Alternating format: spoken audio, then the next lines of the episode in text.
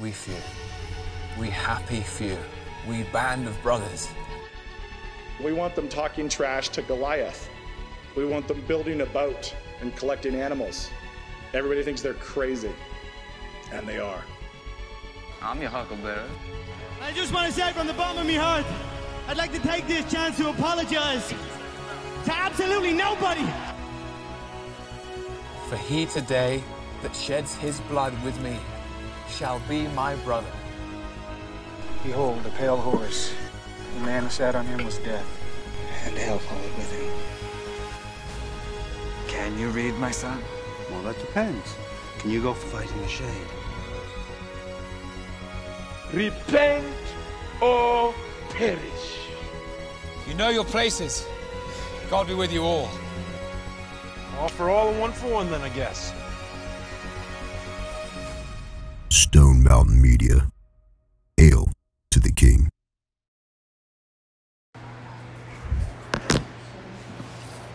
Revelation 13, verses 11 through 18. This is the word of the Lord. And I beheld another beast coming up out of the earth, and he had two horns like a lamb, and he spake as a dragon. And he exerciseth all the power of the first beast before him, and causeth the earth and them which dwell therein to worship the first beast whose deadly wound was healed. And he doeth great wonders, so that he maketh fire come down from heaven on the earth in the sight of men, and deceiveth them that dwell on the earth by means of those miracles, which he had power to do in the sight of the beast, saying to them that dwell on the earth, that they should make an image of the beast, which had the wound by a sword and did live. And he had power to give life unto the image of the beast, that the image of the beast should both speak and cause that as many as would not worship the image of the beast should be killed. And he causeth all, both small and great, rich and poor, free and bond, to receive a mark in their right hand or in their foreheads. And that no man might buy or sell, save he that had the mark, or the name of the beast, or the number of his name. Here is wisdom. Let him that hath understanding count the number of the beast, for it is the number of a man, and his number is six hundred threescore and six. This is the word of the Lord. Thanks be to God. Alrighty. 666, baby. We made it. Uh, the second half of Revelation 13 introduces the second beast. So we had the sea beast in the first half of Revelation 13, right? And we talked about how that was, uh, in one sense, Rome, and in another sense, Nero. He's kind of that living head, the head that is right now that we talked about from Revelation 17. So that's the beast of the sea. Here we're looking at the beast that comes up from the earth, this time rising up out of the land. So, unlike the beast of the sea, right, we talked about the idea of the sea, uh, this tumult is representative of the Gentiles. And then out of the wickedness of the Gentiles comes, uh, you know, this chief villain from the Gentiles, Rome, right? This seven headed uh, beast. Seven heads, ten horns. Uh, rather, now we have uh, this beast rising up from the land. And so, if the sea is the Gentiles, the land is Israel, this beast is rising up actually out of Israel. So, let's look back at verse 11 of our text. And I beheld another beast coming up out of the earth. And he had two horns like a lamb, and he spake as a dragon. So that's the descriptions we have. You know, so we have this seven headed beast on the first half of Revelation 13. Now we have this beast that has two horns like a lamb. So when you look at it, it looks like you're beholding a lamb. Uh, but when you hear him speak, he speaks as a dragon. And dragon's not good. That's a reference to Satan. So the, the second beast is coming up out of the earth, out of Israel, as I mentioned. And the identity of the land beast is made even clearer as we look later in Revelation. So just like we went to Revelation 17 to understand better the identity of the sea beast, the beast from the sea, we're going to go to Revelation 16 and Revelation 19 to try to understand a little bit better who this beast coming up from the land is. So land Israel is what we have so far, right? If we look at Revelation 16, verse 13, John says, And I saw three unclean spirits like frogs come up out of the mouth of the dragon. Remember, the dragon is Satan, right? That's what we had in Revelation 12. And out of the mouth of the beast. We're working our way down, beast of the sea. So now we have, okay, so dragon, beast of the sea. Now you should be expecting land beast, right? He says, out of the mouth of the dragon, and out of the mouth of the beast, and out of the mouth of the false prophet. So I want to make the argument that the false prophet and the beast from the land are the same, which praise God that we have overlapping imagery in Revelation. It's one less thing to remember. Um, but false prophet, land beast. We see that again in Revelation 19, verse 20. And the beast was taken, and with him the false prophet that wrought miracles, right? Think back to our text. We're going to go through it more thoroughly. But the text, we have this, this beast from the land working miracles before the beast from the sea, right? He's deceiving the people by his miracles. And here we see the beast was taken, and with him the false prophet that wrought miracles before him. Sure sounds like what the beast of the land is doing, right? Right? That wrought miracles before him, with which he deceived them that had received the mark of the beast. So we see in our text the uh, beast from the land demanding that everyone receive the mark of the beast, and then and that's the only way they're able to buy or sell, and deceiving them through miracles, and that's exactly what we have the false prophet doing in Revelation 19. Again, with the, the false prophet that wrought miracles before him, with which he deceived them that had received the mark of the beast, and then that had worshipped his image. These both were cast alive into the lake of fire, burning with brimstone. Again, that's Revelation 19 20. So, Revelation 16 13 and Revelation 19 20, I think, positions us to understand uh, the beast of the earth as the false prophet. The beast from the earth is the false prophet, and the false prophet is none other than the Jewish religious leaders.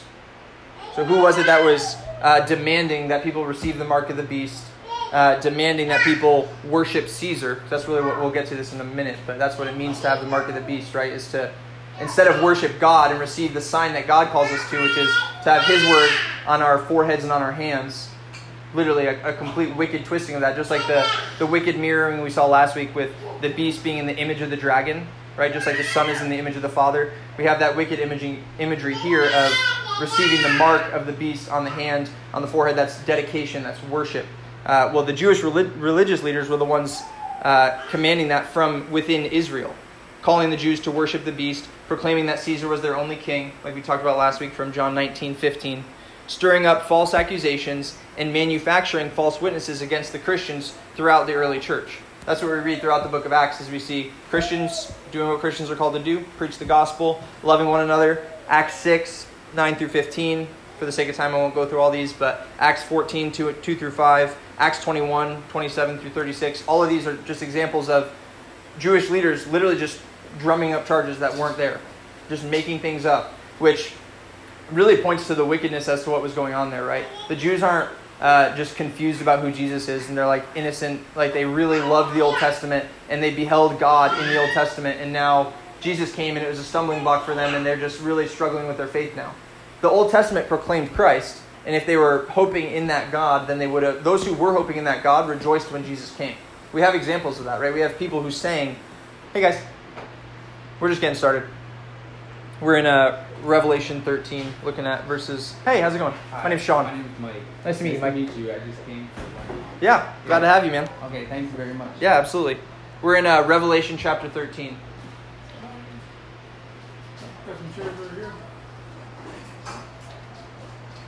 So the Jews were stirring up false accusations and manufacturing false witnesses against Christians, and this shows the true heart of where they're coming from. Uh, they weren't worshippers of the true God who just weren't who were unsure about Jesus. Their attitude toward Jesus uh, proved who they were in their relationship to God. Right? We cannot have relationship with God the Father unless we have uh, faith in His Son. If we don't have faith in His Son Jesus Christ, we can't have relationship with the Father. So these Jews didn't have relationship with the Father because they hated His Son, and they they showed that they hated His Son by the way they treated His people. Jesus says that the church is His body. You know, Jesus has bought us with His blood. That's what He accomplished in His death on the cross and in His resurrection from the dead.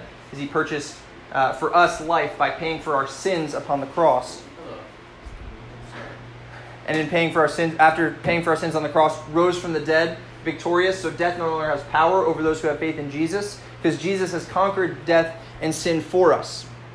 So, in all that, Jesus has united us to himself. When we have faith in Jesus, we're united to him. And so, when these Jews are persecuting the church, it's as good as per- persecuting Jesus, because Jesus is the head of the church. So, these Jews persecuted uh, the very Messiah, the one who came to die for sins, the only one who came to die for sins. Again, uh, I'm going to read uh, uh, chapter 13, verse 11 is where we're at. I'll read that verse again before I go into this next part. Uh, it says, And I beheld another beast coming up out of the earth, and he had two horns like a lamb, and spake as a dragon. So just to catch you guys up quickly, I won't make as many arguments for it, but I'm, I'm making the argument that this beast from the land is uh, a beast coming up from Israel. The land in Revelation and throughout the Bible is, talked, is talking about Israel oftentimes, while the sea is talking about Gentiles, which is everyone who's not a Jew. That's who the Gentiles are. Just So- so, uh, to get on the same track, you you guys in Revelation 13, at the end. verse 11. So, this beast from the land is Israel. That's basically where we are so far. This beast is Israel, and more specifically, it's the religious leaders of the Jews in this time. So that's who we're. That's how we're operating with uh, this beast of the earth. We can talk about that more after, but just to catch you up so that it doesn't throw you off. Uh, and that is the same as talking about the false prophet that's talked about later in Revelation. False prophet, beast of the earth are inter- interchangeable in Revelation. So that's what we're talking about right now. Again, verse 11. And I beheld another beast coming up out of the earth, that's coming up out of the land of Israel, and he had two horns like a lamb, and he spake as a dragon. As I said a moment ago, but just for everyone, you'll remember from Revelation 12, the dragon is talking is representative of Satan. That's an image of, of the devil. And uh, but he appears here as a lamb, right? When you look upon him, he looks like a lamb, but he speaks as a dragon. Jesus said it like this. Right? This beast who had two horns like a lamb but spake as a dragon. Jesus said it like this in Matthew 7 15. He said, Beware of false prophets which come to you in sheep's clothing, but inwardly they are ravening wolves. Again, that's Matthew chapter 7, verse 15. These Jewish leaders, these Jewish leaders who were persecuting the church, were wicked men.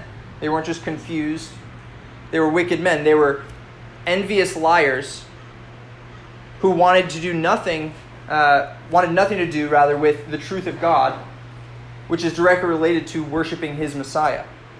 They claimed to speak for God as Jewish leaders, right? They had the Old Testament scriptures and they claimed to speak for God while they slandered his church and bowed their own feeble knees while they kissed the ring of Caesar, right? In, in the Gospel of John, when Jesus is being crucified, uh, Pilate asks, you know, would you have me crucify your king? And the Jews declare, we have no king but Caesar. They abandon any semblance they might have had left in them to worship their Messiah and instead worshipped the king, the, the emperor rather, of Rome. These Jews were willing to align themselves with the most vile men of their day, men of the lewd sort, the Bible says, if it meant overthrowing Christians. We'll look at one example of this from Acts chapter 17.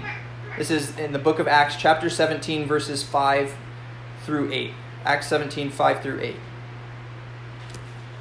But the Jews, which believed not, moved with envy, moved with envy, took unto them certain lewd fellows of the baser sort.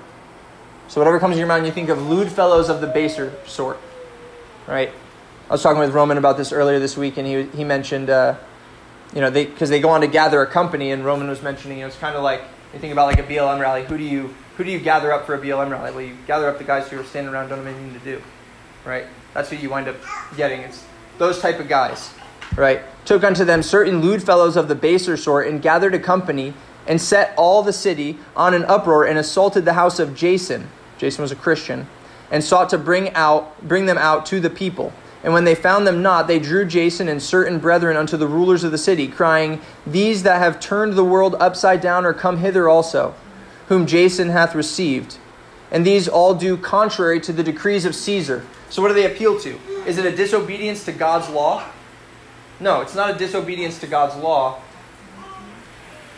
It's not a disobedience to God's law that they appeal to. They appeal to, uh, you know, a disagreement, uh, a friction with the decrees of Caesar.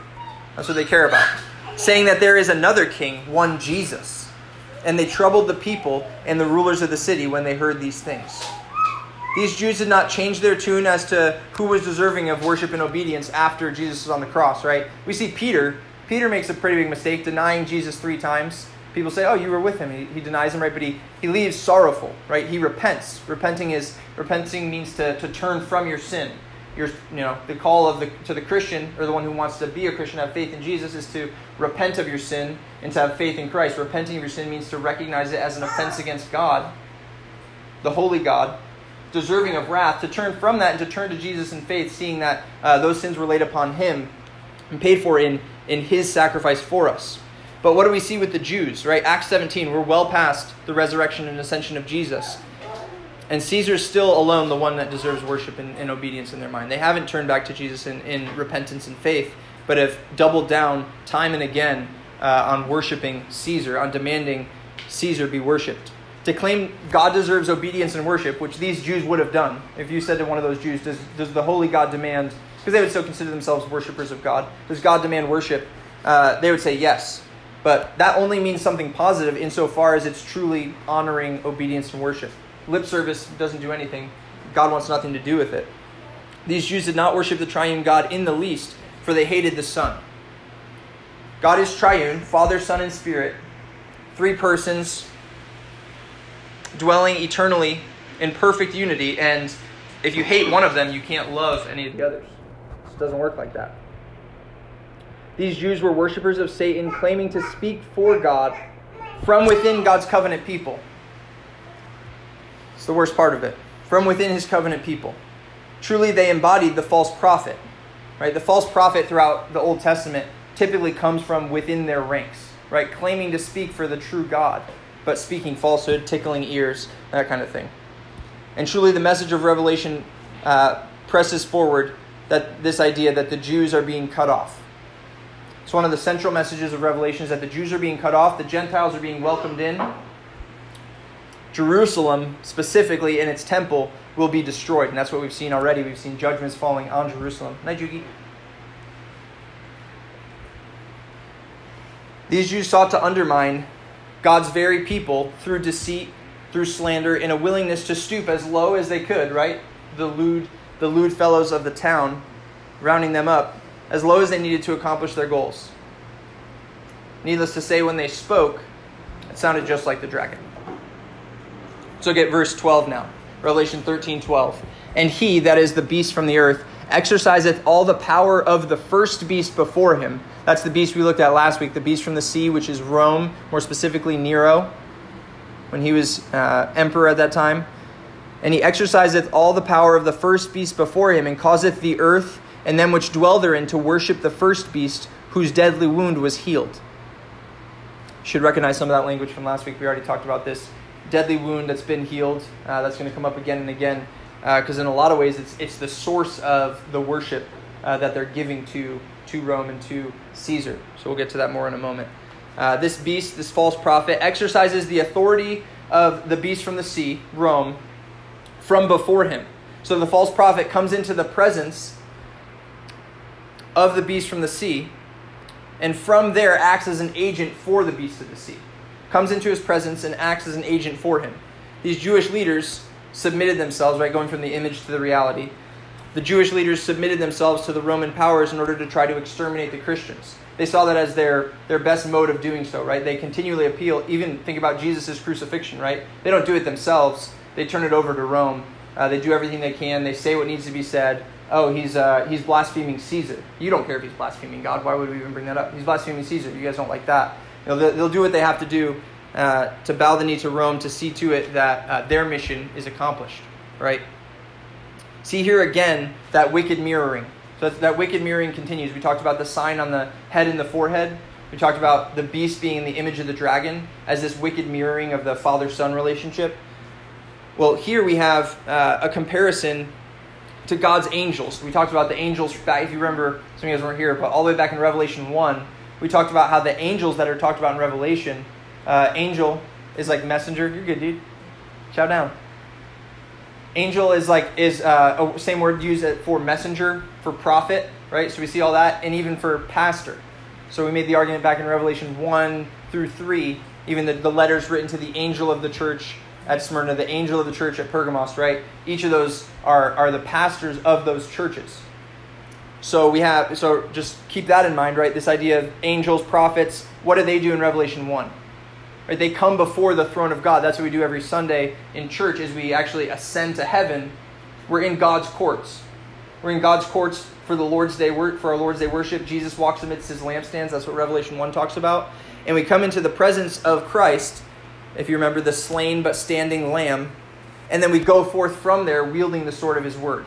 So we go there to be equipped, and then we leave there with his word, bringing forth his message. We see the same thing in our text here. Right? This false prophet goes before the beast, and then from the beast goes forth and brings forth the beast's message. So it's again the devil using this wicked mirroring, trying to picture uh, the perfect plan of God, right? Father, Son, the Son speaks to his prophet, and then the prophet brings that to the church. The false prophet receives his marching orders from the beast. He goes forth demanding, after being in the presence of the beast, where he works his power, he goes forth demanding that all men worship the beast. The beast from the sea was worshipped, we read, because, of, because his deadly wound was healed. Uh, we talked about this a lot last week, so I'm not going to go into it as much. But this deadly wound was delivered to the dragon and therefore to the beast when Jesus conquered sin and death on the cross. God promised that all the way back in the first book of the Bible, which is Genesis. In Genesis chapter 3, when Adam and Eve sinned, God promised that He would send, right? This, there's a serpent who deceived Adam and Eve in the garden, and God promised a serpent crusher, one who would crush the serpent's head. And that's, that's what we read about here uh, that that head wound dealt to, uh, to the dragon and therefore to the beast uh, was Jesus conquering on the cross. And so, what does it mean that it seems like it was healed? It wasn't truly healed, uh, but uh, Rome had not been defeated by this Jesus at this point, right? Jesus and his disciples had commanded, "The kingdom of God is here; it's come; it can't be defeated." Right? That was in uh, Mark 1.15, and all over the the Gospels, Jesus is declaring the kingdom of God is here, right? But then he gets bloodied on a cross, and you know he rises from the dead, but they kind of keep that hush hush. And since then, you know, the gospel's gone forth a little bit, but since Nero's taken over, we've honestly been dominating these Christians, killing a bunch of them. Uh, seems like the deadly wound has been healed. Seems like Jesus was kind of talking a big game. The kingdom of God, God had arrived, but the victory was not immediately comprehensive.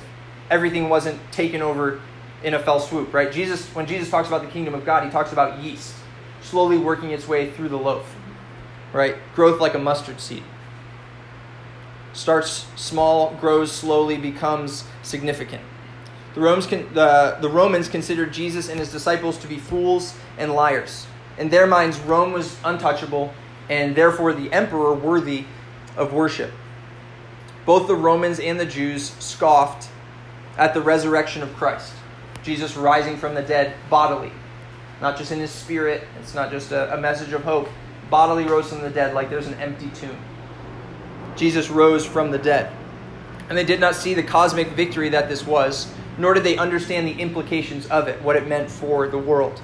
Jesus will have his victory over this nation, this nation of, of Jerusalem and the Jews, and he will do so soon.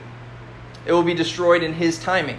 But as unbelievers are apt to do, these Jews and the Romans considered God to be far off from judging them. Think about uh, Psalm 10 that we sing often, right? Why do you stand afar off, O Lord? Right? This idea that uh, you know God's judgment will be spared them. Right? When when people are living their lives and they're living in sin, and they know it's sin, right? They know it's disobedience to God, but they're not experiencing what they think is any kind of negative repercussion for it. Uh, what unbelievers are apt to do is to think oh, God's far off. Judgment's never going to come for me. Judgment will surely come for for all men in God's perfect timing. But uh, these, these Jews and these Romans suppressed any thoughts of God bringing wrath upon them. Let's look at verses 13 and 14 of our text. And he, we're still talking about the beast of the earth, and he doeth great wonders, so that he maketh fire come down from heaven on the earth in the sight of men, and deceiveth them that dwell on the earth by the means of those miracles which he had power to do in the sight of the beast, saying to them that dwell on the earth, that they should make an image to the beast, which had the wound by a sword and did live. Again, you see at the end of that, right, that echo.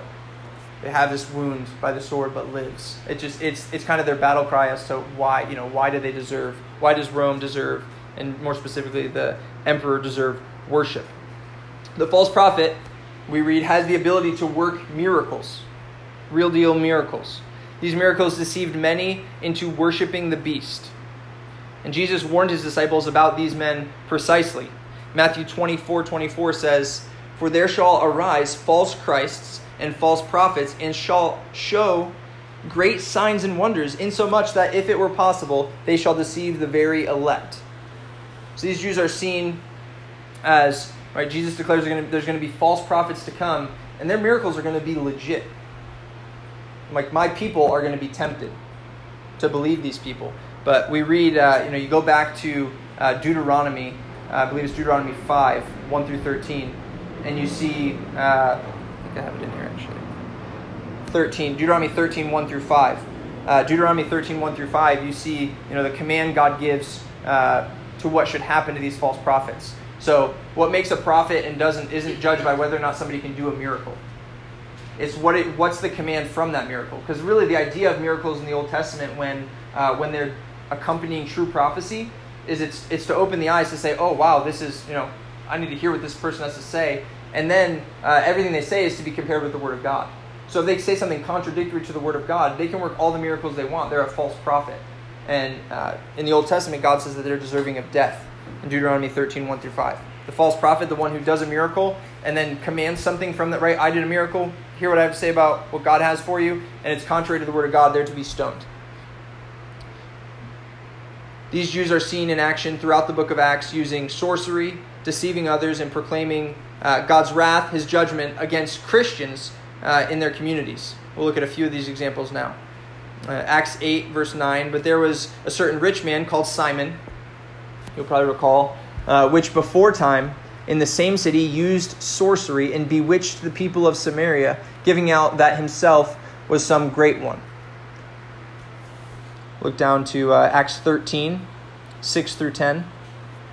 And when they had gone through the Isle of Paphos, they found a certain sorcerer, a false prophet, a Jew, whose name was Bar Jesus, which was with the deputy of the country, Sergius Paulus, a prudent man who called for Barnabas and Saul and desired to hear the word of God. So this is a really interesting one because we have a Jew working with a Roman, right?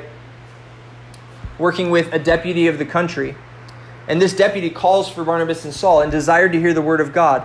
But Elymas, that's the same as Bar Jesus, just different interpretation, probably different language. The sorcerer, for so is his name by interpretation. I'm not sure what that means, but it's the same guy, same as Bar Jesus. But Elymas the sorcerer withstood them, seeking to turn away the deputy from the faith. So he literally, this Roman wants to hear the word of God. And this sorcerer is going out of his way to try to see to it that uh, this Roman does not believe uh, in Jesus Christ. Then Saul, who is also called Paul, filled with the Holy Ghost, set his eyes on him and said, O full of all subtlety and all mischief, thou child of the devil, thou enemy of all righteousness, wilt thou not cease to pervert the right ways of the Lord? Let's look at one more, Acts 19, verse 13. Then certain of the vagabond Jews, exorcists, took upon them to call over them which had evil spirits in the name of the Lord Jesus, saying, We adjure you by Jesus whom Paul preacheth. If you go read Acts 19, that does not turn out to go well for the vagabond Jews.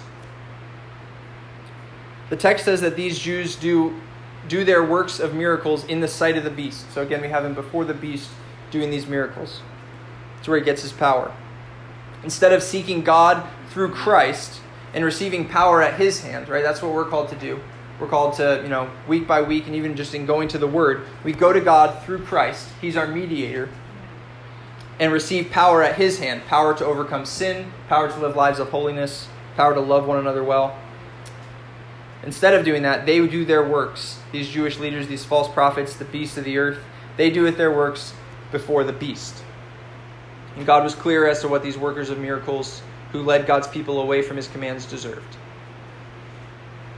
These Jews were working in wicked ways to undermine the kingdom of God, seeking to lead others astray and lead them toward their desired end, encouraging others to make an image of the beast. That's what our text says, to make an image of the beast. In other words, they encouraged the Jews into idolatry. Uh, and I don't think I don't think that what's being talked about here is a, a literal physical statue uh, that the Jews worshipped of Rome. Now that being said, we talked last week about how Nero literally had a huge statue, but I don't think that the Jewish leaders were those like they weren't the ones building that. They weren't encouraging that. I don't think they were discouraging it. Uh, but I don't think that's really what's being talked about by John here. Uh, and that's not really our definition of idolatry. Idolatry is to worship, you know, it goes beyond that, it's deeper than that. Idolatry is to, to worship anything over and above the one true God. That's what idolatry is. Anytime we set anything above that, even just in our hearts, it doesn't have to be a physical image that we behold to worship, right? We can worship money, we can worship our self image, we can worship all kinds of things. And any of that is idolatry. The idolatry specifically here for these Jews who rejected Jesus Christ and therefore in their rejection worship Satan. Uh, the specific sin, I think, is uh, you know worship of the state, worship unto Rome, worship unto Caesar. They were encouraged to worship the state, and praise God, that's no longer an issue today. Uh, in reality, our day is marked uh, by many looking to the state, the government, as its savior. We have a, a nation now, probably more than ever, uh, looking to the government as its savior. As long as we cede it to the government to provide for the poor and needy and to continue to extend, extend that provision into things like housing and more. Right now, you have people talking about how housing is a, a basic human right, uh, which is really that's just code for saying, like, okay, so now I have to pay for another guy's housing. That's now my job. That's, that's what that means. Our government, as long as this continues to expand, our government will be seen as the savior. As long as we continue to bolster welfare programs with taxpayer money, buying entire hotels, that's in the new San Diego budget. Uh, we we put a bunch of transients in a hotel in Hotel Circle because of COVID 19, and in the budget is like $500 million to just buy that hotel and keep all the transients in there. And they're not paying for that. We're paying for that. Buying entire hotels on the dimes of others and giving over our children to be educated by the state. As long as all these things are taking place, and especially as long as we're complicit in it, right? Encouraging it, or in those examples like education, right? There's not much we can do about the hotel, right? If we're here, we're gonna, we're gonna, our arms are gonna be twisted into paying for that. Uh, but certainly, education is something we have a lot more control over, at least at this point, uh, without you know the government intervening. And even once they do, I think we still have a duty uh, to see to it that we educate our kids. You know, so we'll figure that out when it comes if, if we need to. But as long as we continue to do these things, we'll see a government growing in size and in power, and a people growing in their dependence upon such a government. Right? All we're going to see is more and more dependence on the government. So instead of families and churches, uh, instead families and churches are to take up this work. Uh, and those who do not work, right? Those who do not work should be encouraged to do so and to provide for their own families through that work. That's what we should be encouraging our society to do. Those who need help, right? Because there's certainly a category of people who just need help. Uh, injuries, all kinds of things, just difficult life circumstances. Uh, those people are to recognize their lack, not only materially, but spiritually. When they see their material need, is to point them also to their spiritual need, a deeper need. They are to see the love of God. From that place, they're to see the love of God through God's people. Repent of their sins, turn to Christ in faith, be baptized, and join the church of God. Because in the church, those in need receive the help that they need. That's what the church is for. Now, when the government takes that role, the church is stripped of that glory. Right? That glory is there. Uh, think about, you know, if if the government wasn't supplying these things for people and people actually needed them and, and returning to the church, and and I'm not against any at all kind of help for people who won't join the church, right? I think there's there's room for that. But the majority of the church's job is to take care of the church. If we're actually loving one another well, there's plenty of needs within our ranks, and we're to take care of those. And people are to see that love, and it's to draw them into the love of God, uh, and they receive that by repenting of their sins and turning to Christ in faith. In the church, uh, people receive help to overcome addictions. It's not the government's job; it's our jobs pay their bills, and grow in a godliness that includes being a contributing member of society uh, with the gifts that God has given. As long as the state is worshipped, sins like covetousness, right? That's, that's what socialism is. It's a fancy word for covetousness. Coveting the goods of others, demanding that they be for us. Sins like covetousness are not exposed and abhorred or hated, but instead, instead of being hated and, and exposed, they're cultivated and celebrated. And sinners are not left with the consequences for their actions, but are given an artificial covering. Most of these government programs are just artificial coverings over sins that people have committed. And that's a covering that does nothing to pay for their sins. Let's look at verses 15 through 17 of Revelation 13. And he had power to give life unto the image of the beast, that the image of the beast should both speak and cause that as many as would not worship the image of the beast should be killed. And he causeth all, both small and great, rich and poor, free and bond, to receive a mark in their right hand or in their foreheads, and that no man might buy or sell save he that had the mark or the name of the beast or the number of his name. Following the pattern of this wicked mirroring, we see here a greater deception of the role of the false prophet, right? I hinted at this already. The Jewish leaders stood in a similar place as the angels of Revelation, the pastors of the seven churches. The angels receive revelation from before the throne and then deliver that revelation to the church. That's the job of the, the, the, the pastor, right? The pastor studies the word and then brings the word to the church. So these, these angels go before, before the Lord, receive revelation, which is this. It's not, not a voice in your head, but it's the Bible. And, and then bring that forth to the people. The Jewish leaders stood in a similar place as the angels of Revelation, those pastors. The angels receive revelation from before the throne and deliver it to the church. And the result is that the church is formed more and more into the image of Christ, the one who gave the revelation. Right? So Christ gives the revelation to the pastor, aka the pastor studies the word, brings the word to the people, and as that happens, Jesus promises, right? We talk what is the what's the gift given to those who are effectually called from our catechism? Sanctification. He promises that he's going to make us more and more into his image. Well, for the false prophet, his words and miracles the words and miracles of the, the false prophets, the Jewish leaders, which come before, uh, which come from before the beast.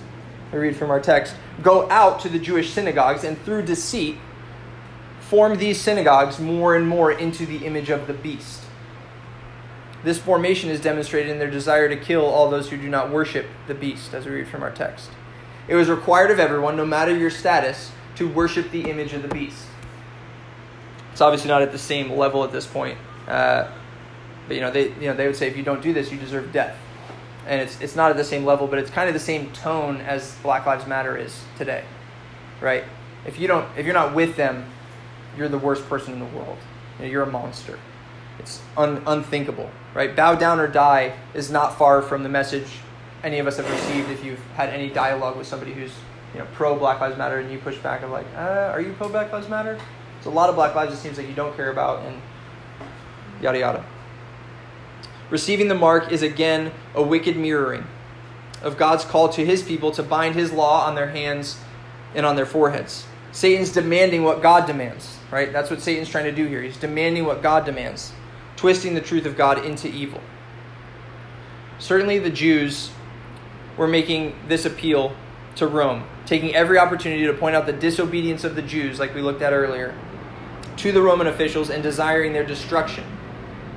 So it's not hyperbole in our text when it says that they were seeking to kill anyone who didn't worship the image of the beast. It's literally what was happening. To be known as a Christian meant to uh, meant to reject emperor worship. Talk about this mark, right? It's not like a microchip. Sorry, that's it's not what it is. Uh, it's parallel to what God commanded in the Old Testament. We're to be marked out as worshipers of God, and part of being marked out as a worshiper of God means you're objectively not a, a, a blatant idolater. Like that bucks up against what it means to be a Christian. This means for these uh, for these Christians that the Jews of their town would see to it, right? The Jews of their town would see to it that they could not buy or sell in the market. So that was a legitimate consequence of their obedience. The fact that they wouldn't bow down to Caesar, right, and that they were marked out as worshippers of the true God, uh, meant basically, if you were a Christian, good luck getting a job. That's pretty much what it meant. And we've talked about this idea a lot in the past. But wisdom for these Christians was not giving a little bit of emperor worship so that they could get a good job and provide for their families because God calls us to provide for our families. Right? They needed to find another way to provide, figure it out. Because idolatry, like I said, is antithetical to faithfulness. We're not going to be faithful Christians if we're marked out as idolaters. We need to kill idolatry uh, in our hearts if we're to be marked out as faithful. Uh, and so, figure it out. Figure out another way. Band together as the church and make, make things happen. Uh, but emperor worship is not, is not the answer. Last verse of our text, verse 18. Here is wisdom. Let him that hath understanding count the number of the beast, for it is the number of a man, and his number is six hundred threescore and six. That's in the King James. Your Bible probably says 666. It's the same number. So, a lot of confusion on this over the years, but I think, you know, from what we established early last week, right, this, uh, I think from last week we make a good case that Nero is who's being talked about as uh, the representation of this beast, right? The head that currently is, is Nero. Well, John here puts the nail in the coffin as to the identity of the beast from the sea. Not to say that this is the only argument people make, but from, from this position. Not only is this beast Rome, but John says more specifically, the beast is a man, a man whose number is 600, three score and six, or 666. This number, using a, a common mathematical discipline of John's day called gematria, G E M A T R I A, gematria, uh, could be translated into a name. It's actually a very common practice in uh, Hebrew and Greek and Latin. All of their uh, letters corresponded to a number. We use Roman numerals and then Arabic uh, letters, and so we don't have that. So it sounds kind of weird to us, uh, but then it was a very normal thing. Uh, Doug Wilson in his commentary talks about how there's, I think it's in Pamphylia, some cave over in Asia. They, they find like a, an inscription that says, "Thank you, Pompeii." Uh, you know, it says, "I love her whose number is 545" or something like that. It was a, it was a common thing back then to to identify people's uh, names with this uh, with this system. So when gemat- gematria is done to this number 666 in Hebrew, it comes out to Nero Caesar. If you're familiar with uh, the New Testament, it was written in Greek. So it's kind of weird that this would need to be translated in Hebrew. So it'd be, it'd be reasonable to ask why would you have to do that in Hebrew? It doesn't make a whole lot of sense uh, in the context, right? Why not just do it in Greek? Well, the main reason is because 2020 is not the first cancel culture ever in the world, right? Things have been censored many times in many cultures in many in many ways. John's writing from an island, Patmos, and it's very likely that John knew that this letter would be read by a Roman who was to sift through it and make sure that there's nothing in here that's going to, you know, seek to usurp Nero's authority and the worship that he deserves, right? Now, if, I mean, if you've been with us through Revelation, you know that a Roman guard is going to pick up on nothing in Revelation because it's just unless he knows unless he knows the Old Testament, it's just most of it's just going to be way over his head, right? But if all of a sudden he just drops in six six six and you translate it in Greek and it's Nero Caesar, he's going to have a real good idea of what's being talked about, right? John's writing uh, due to these these types of attempts that John's anticipating most likely. Uh, John gets a little bit tricksy uh, with a touch of Hebrew. To him that hath understanding, John's Eurostep around the Roman guard would be plain, smooth, but plain. More broadly, right? So that's that's establishing Nero as as this representation of six six six. If it's translated in Hebrew, most of his uh, audience would at least a I don't know about a majority, but a, a strong portion of his church would be able to read Hebrew, uh, and they would be able to piece this together. But more broadly, 666 is three consecutive or successive sixes, right? And this represents uh, a thorough falling short of what would be perfection. 777, right? God made the world in seven days. We see seven throughout Revelation, representing perfection. And so this is a thorough falling short. Satan thoroughly follows short of attempting his his attempt here at godhood, right? This whole our whole chapter has been this buildup, right? Dragon, beast, false prophet, all these, you know, on the forehead, mark of the beast, on your hands, uh, demanding really all these things that God demands. Uh, but he's he's the six six six. He's not the seven seven seven. Even in his best attempt, Satan cannot make himself into God. He cannot compete with the Almighty. Even further, we serve the risen Savior who has already conquered Satan, conquered sin, conquered death in our place. The number of our Messiah, who conquered all this in his resurrection on the eighth day of the week, 888. Let's pray.